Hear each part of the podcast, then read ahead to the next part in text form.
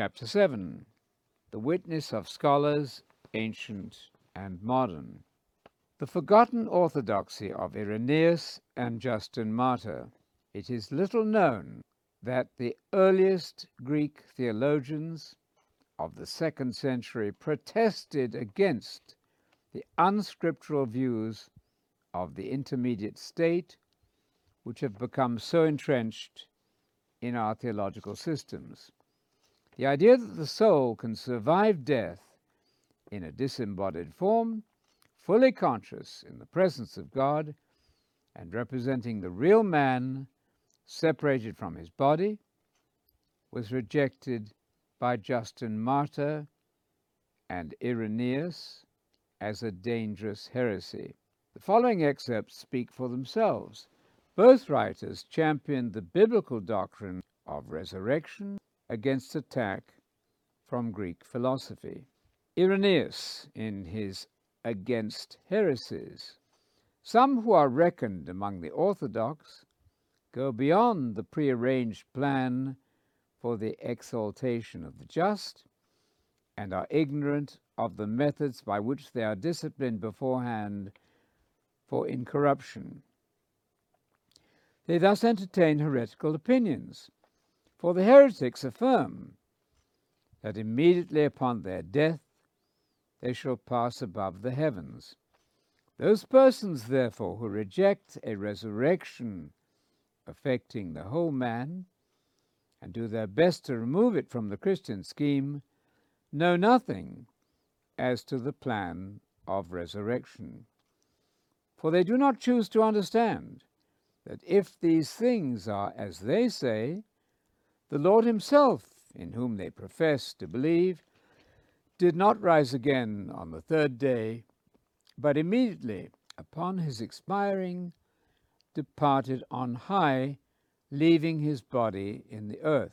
But the facts are that for three days the Lord dwelt in the place where the dead were, as Jonah remained three days and three nights in the whale's belly.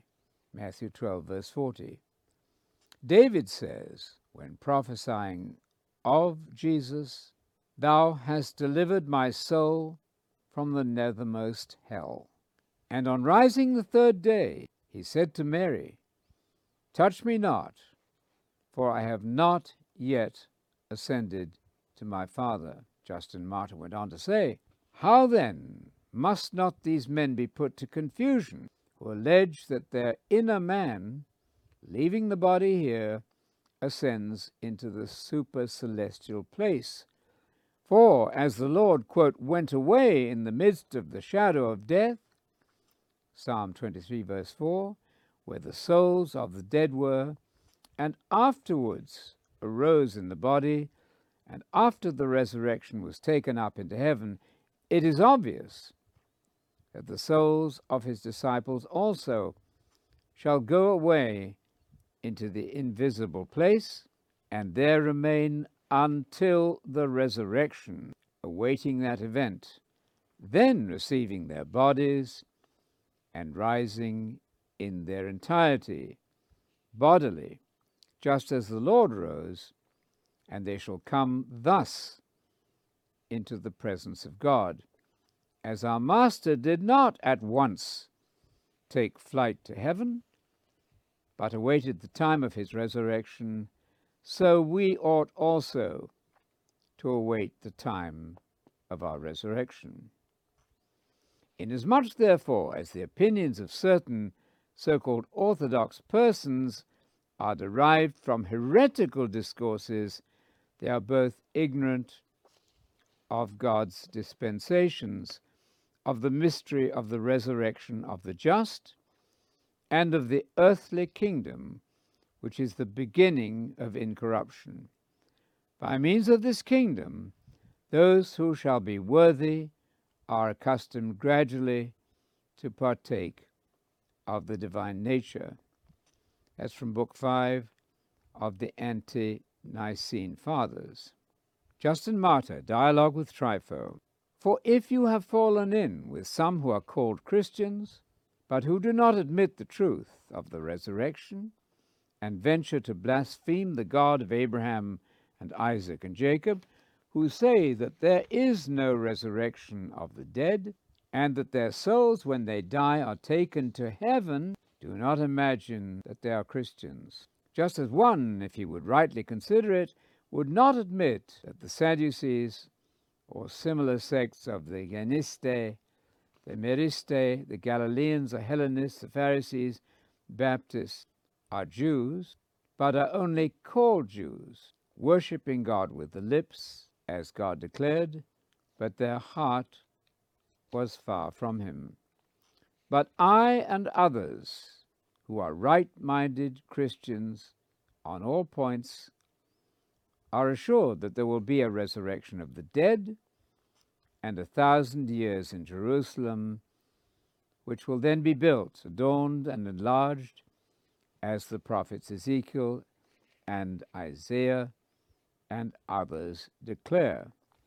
That's from Justin Martyr's dialogue with Trypho. The witness of scholars.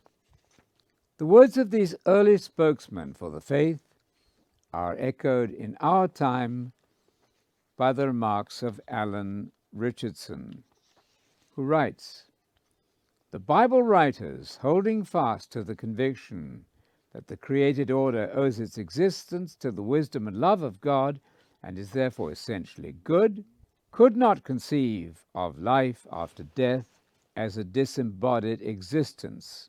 For example, they write, We shall not be found naked, as Paul said in 2 Corinthians 5, verse 3 but rather they thought of the future life as a renewal under new conditions of the intimate unity of body and soul, which was human life as they knew it. Hence, death was thought of as death of the whole man, and such phrases as, quote, freedom from death, imperishability, or immortality could only properly be used to describe what is meant by the phrase eternal or living God, quote, who only has immortality. 1 Timothy 6, verse 16. Man does not possess within himself the quality of deathlessness, but must, if he is to overcome the destructive power of death, receive it as the gift of God, quote, who raised Christ from the dead and put death aside like a covering garment, as in 1 Corinthians 15, verses 53 and 54. It is through the death and resurrection of Jesus Christ that this possibility for man, 2 Timothy 1, verse 10, has been brought to life, and the hope confirmed that the corruption of Romans 11, verse 7, which is a universal feature of human life, shall be effectively overcome. That's from Dr. Richardson's book, A Theological Word Book of the Bible. Floyd Filson warns us of the danger of Greek philosophy. He asserts that it has infiltrated our theology, which would therefore be condemned by the New Testament. I quote The primary kinship of the New Testament is not with the Gentile environment, but rather with the Jewish heritage and environment. We are often led by our traditional creeds and theology to think in terms dictated by Gentile and especially Greek concepts. We know that not later than the second century there began the systematic effort of the apologists to show that the Christian faith perfected the best in Greek philosophy. A careful study of the New Testament must block any trend to regard the New Testament as a group of documents expressive of the Gentile mind. This book, the New Testament, its kinship, is primarily and overwhelmingly with Judaism and the Old Testament. The New Testament speaks always of disapproval and usually with blunt denunciation of Gentile cults and philosophies. It agrees essentially with the Jewish indictment of the pagan world. That's from the book The New Testament Against Its Environment.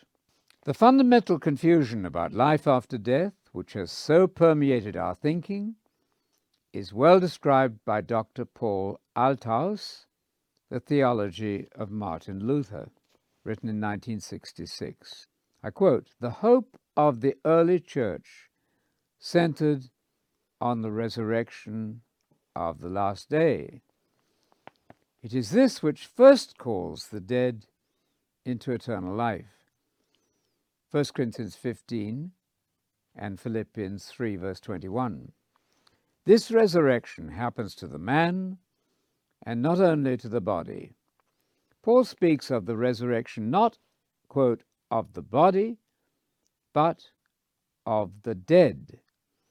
This understanding of the resurrection implicitly understands death as also affecting the whole man. Thus, the original biblical concepts have been replaced by ideas from Hellenistic Gnostic dualism. The New Testament idea of the resurrection, which affects the whole man, has had to give way to the immortality of the soul. The last day also loses its significance, for souls have received all that is decisively important long before this. Eschatological tension is no longer strongly directed to the day of Jesus' future coming. The difference between this and the hope of the New Testament is very great. A variety of biblical experts confirm our findings. The celebrated Interpreter's Dictionary of the Bible says, quote, No biblical text authorizes the statement that the soul is separated from the body at the moment of death. The Companion Bible by E.W. Bullinger on 2 Corinthians 5, verse 8 says, It is little less than a crime for anyone to pick out certain words and frame them into a sentence, not only disregarding the scope and context, but ignoring the other words in the verse, and then to quote the words absent from the body, present with the Lord, with a view of dispensing with the hope of the resurrection, which is the subject of the whole passage, as though it were unnecessary, and as though present with the Lord is obtainable without resurrection. In a book called Families at the Crossroads, Robert Clapp says, Following Greek and medieval Christian thought, we often sharply separate the soul and body and emphasize that the individual soul survives death. What's more, we tend to believe the disembodied soul has escaped to heaven, to a more pleasant and fully alive existence. We mistakenly envision the Christian hope as an individual affair, a matter of separate souls taking flight to heaven. But none of this was the case for the ancient Israelites.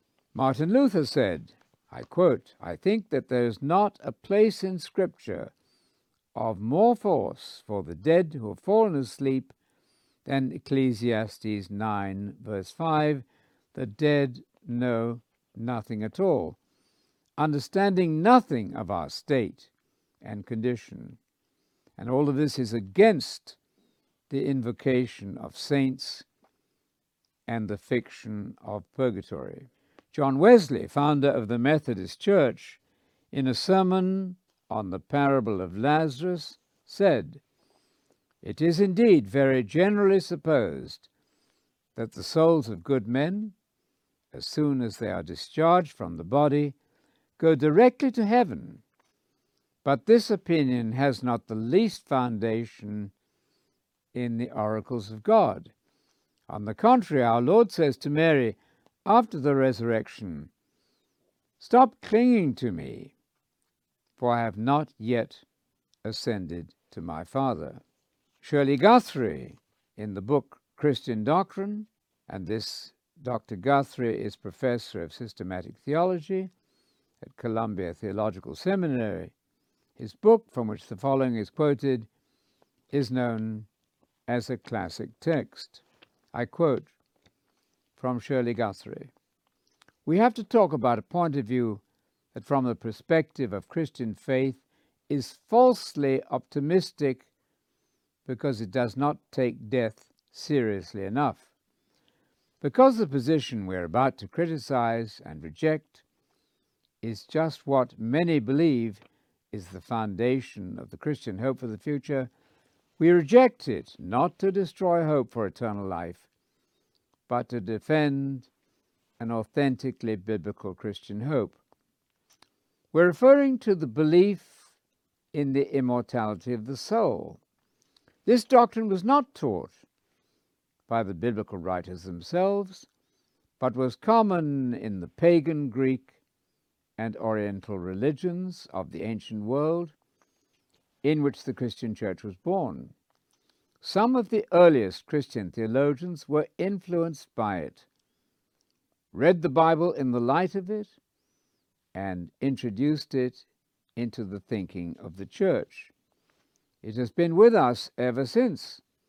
Calvin accepted it, and so did the classical confession of the Reformed churches, the Westminster Confession. According to this doctrine, my body will die, but I myself will not really die.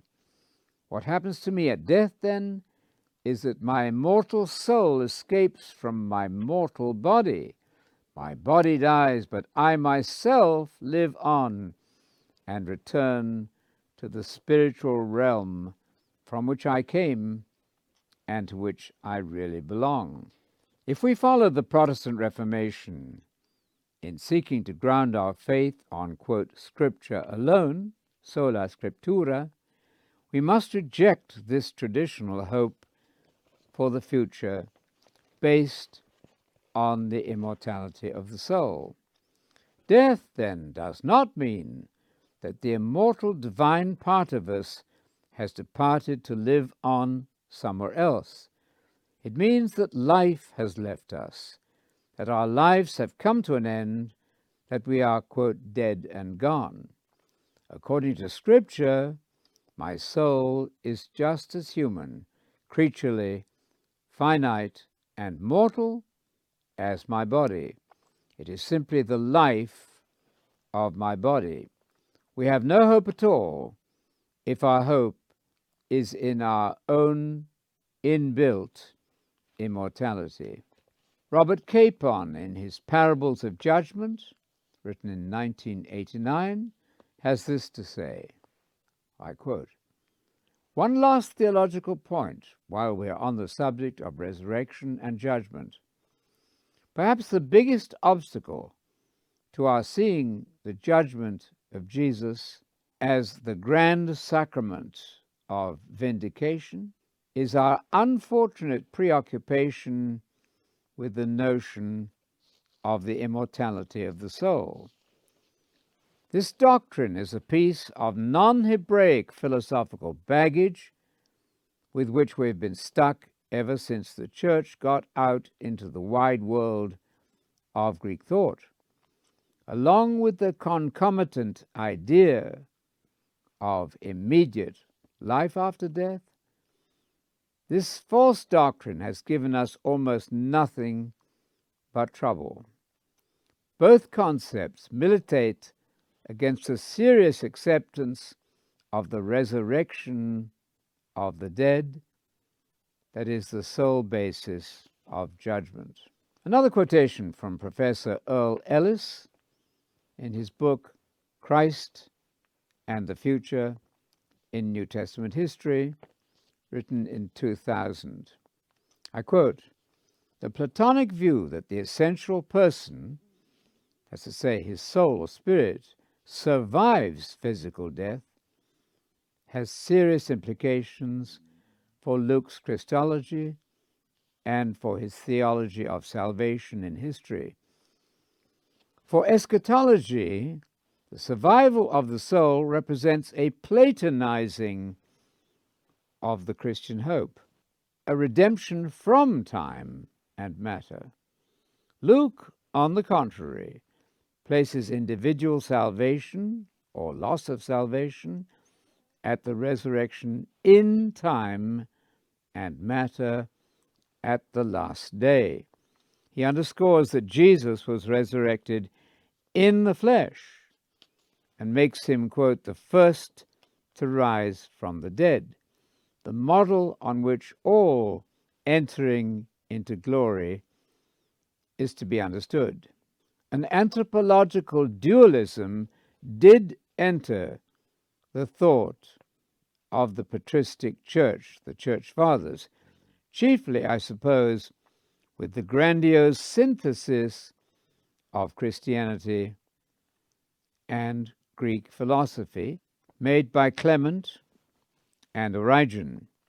It brought into eclipse the early Christian hope of the return of Christ and the resurrection of the dead and the kingdom of God on earth. But it did not characterize the Christianity of the New Testament and can be found in Luke only if one reads the texts in Luke as those Christian so called fathers did, with lenses ground in Athens. While death is not an individual fulfillment of salvation, during death one remains under Christ's lordship and in his care. But while the Christian dead remain in time, they do not count time. The hiatus in their individual being between their death and their resurrection at the last day of this age is in their consciousness a tick of the clock. For them, the great and glorious day of Christ's parousia, or second coming, is only a moment into the future. The so called intermediate state is something that the living experience with respect to the dead, not something the dead experience with respect to the living or to Christ. Those with lenses ground in Athens, numerous in Christian tradition, see a quite different picture.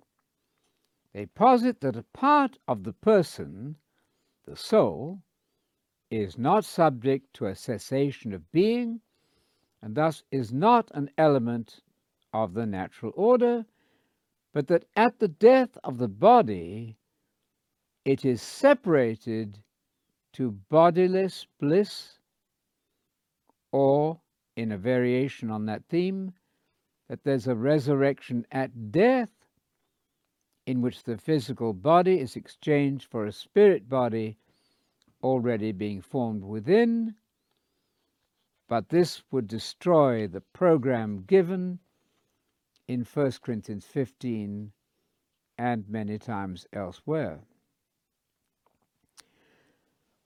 Another quotation Although they may have many traditional roots and attachments, such theologies have, I think, seriously misunderstood Paul's salvation in history eschatology.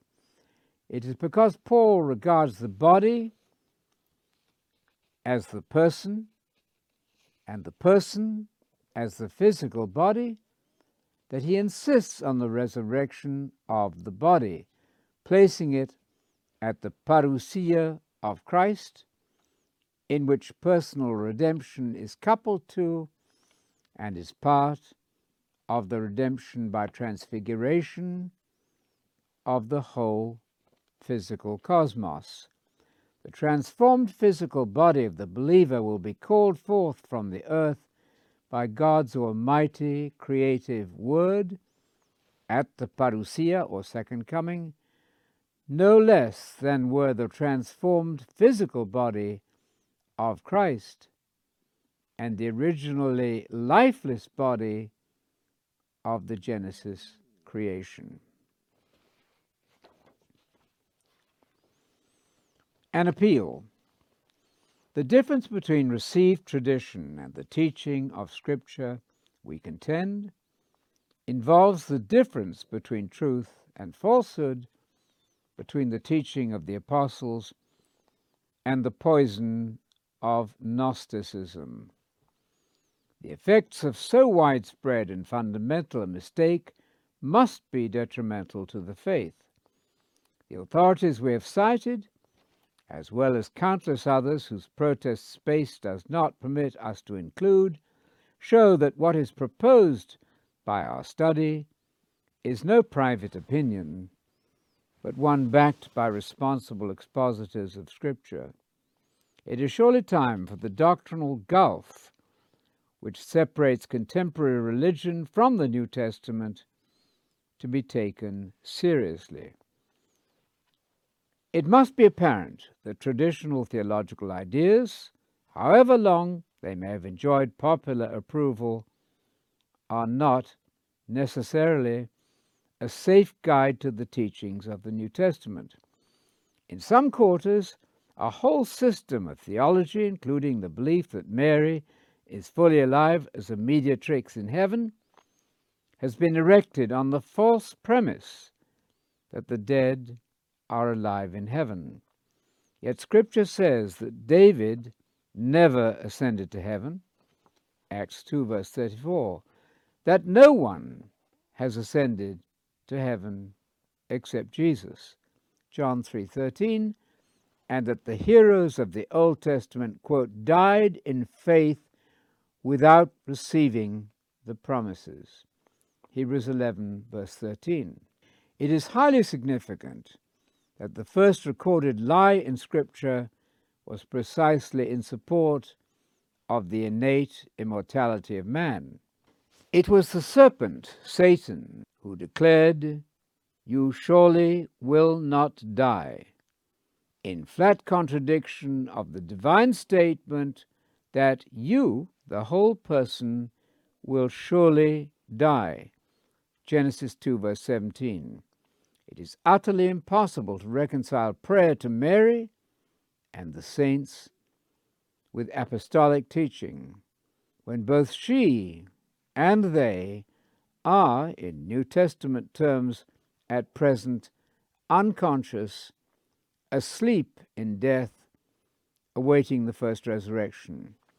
You read that in Daniel 12, verse 2, and John 5, verses 28 and 29. If it's objected that the promise of an immediate presence in heaven is more comforting than the assurance of resurrection at the second coming of Jesus, we reply that it is futile to administer comfort from the pulpit which has no sound basis in Scripture. Indeed, there are solemn warnings in the Bible that judgment will fall on all who do not speak according to the oracles of God. Jeremiah 23, verses 16 to 18, and also verse 21 and 22. It is only by proclaiming the truth that the preacher can hope to save himself or his audience. 1 Timothy 4, verse 16. And no doubt the latter, the audience, the congregation, will ultimately thank their minister for having told them what they need to hear from the Bible as distinct from what they may want to hear.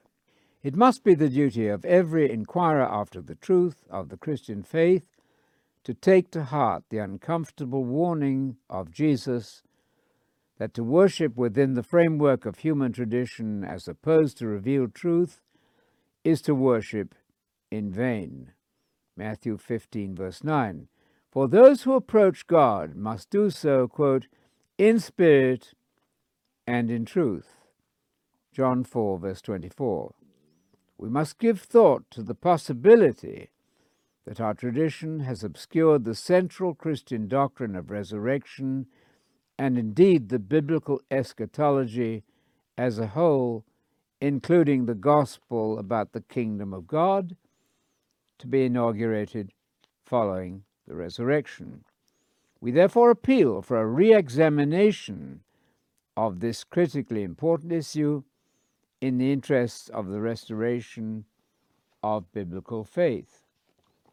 In view of the recognized facts of church history, our task is clear to purge our traditional teachings of the alien ideas which were acquired soon after New Testament times and which do not belong to the pure faith of the Bible. Across the pages of the Old and New Testament, the clear waters of revealed truth flow like a majestic river. It is God who only has immortality, offering to men and communicating to the believers his divine, imperishable life. But paralleling this stream flows the muddy river of pagan philosophy, which is that of human soul, of divine essence, eternal, pre existing the body, and surviving it. After the death of the apostles, the two streams merged to make unity of the troubled waters. Little by little, the speculation of human philosophy mixed with divine teaching. Now, the task of evangelical theology is to disengage the two incompatible elements, to dissociate them, to eliminate the pagan element which has installed itself as a usurper in the center of traditional theology, to restore in value the biblical element which only is true, which alone conforms to the nature of God and of man, his creature. That's a quotation from Alfred Vaucher in his book Le Problème de l'immortalité, written in 1957.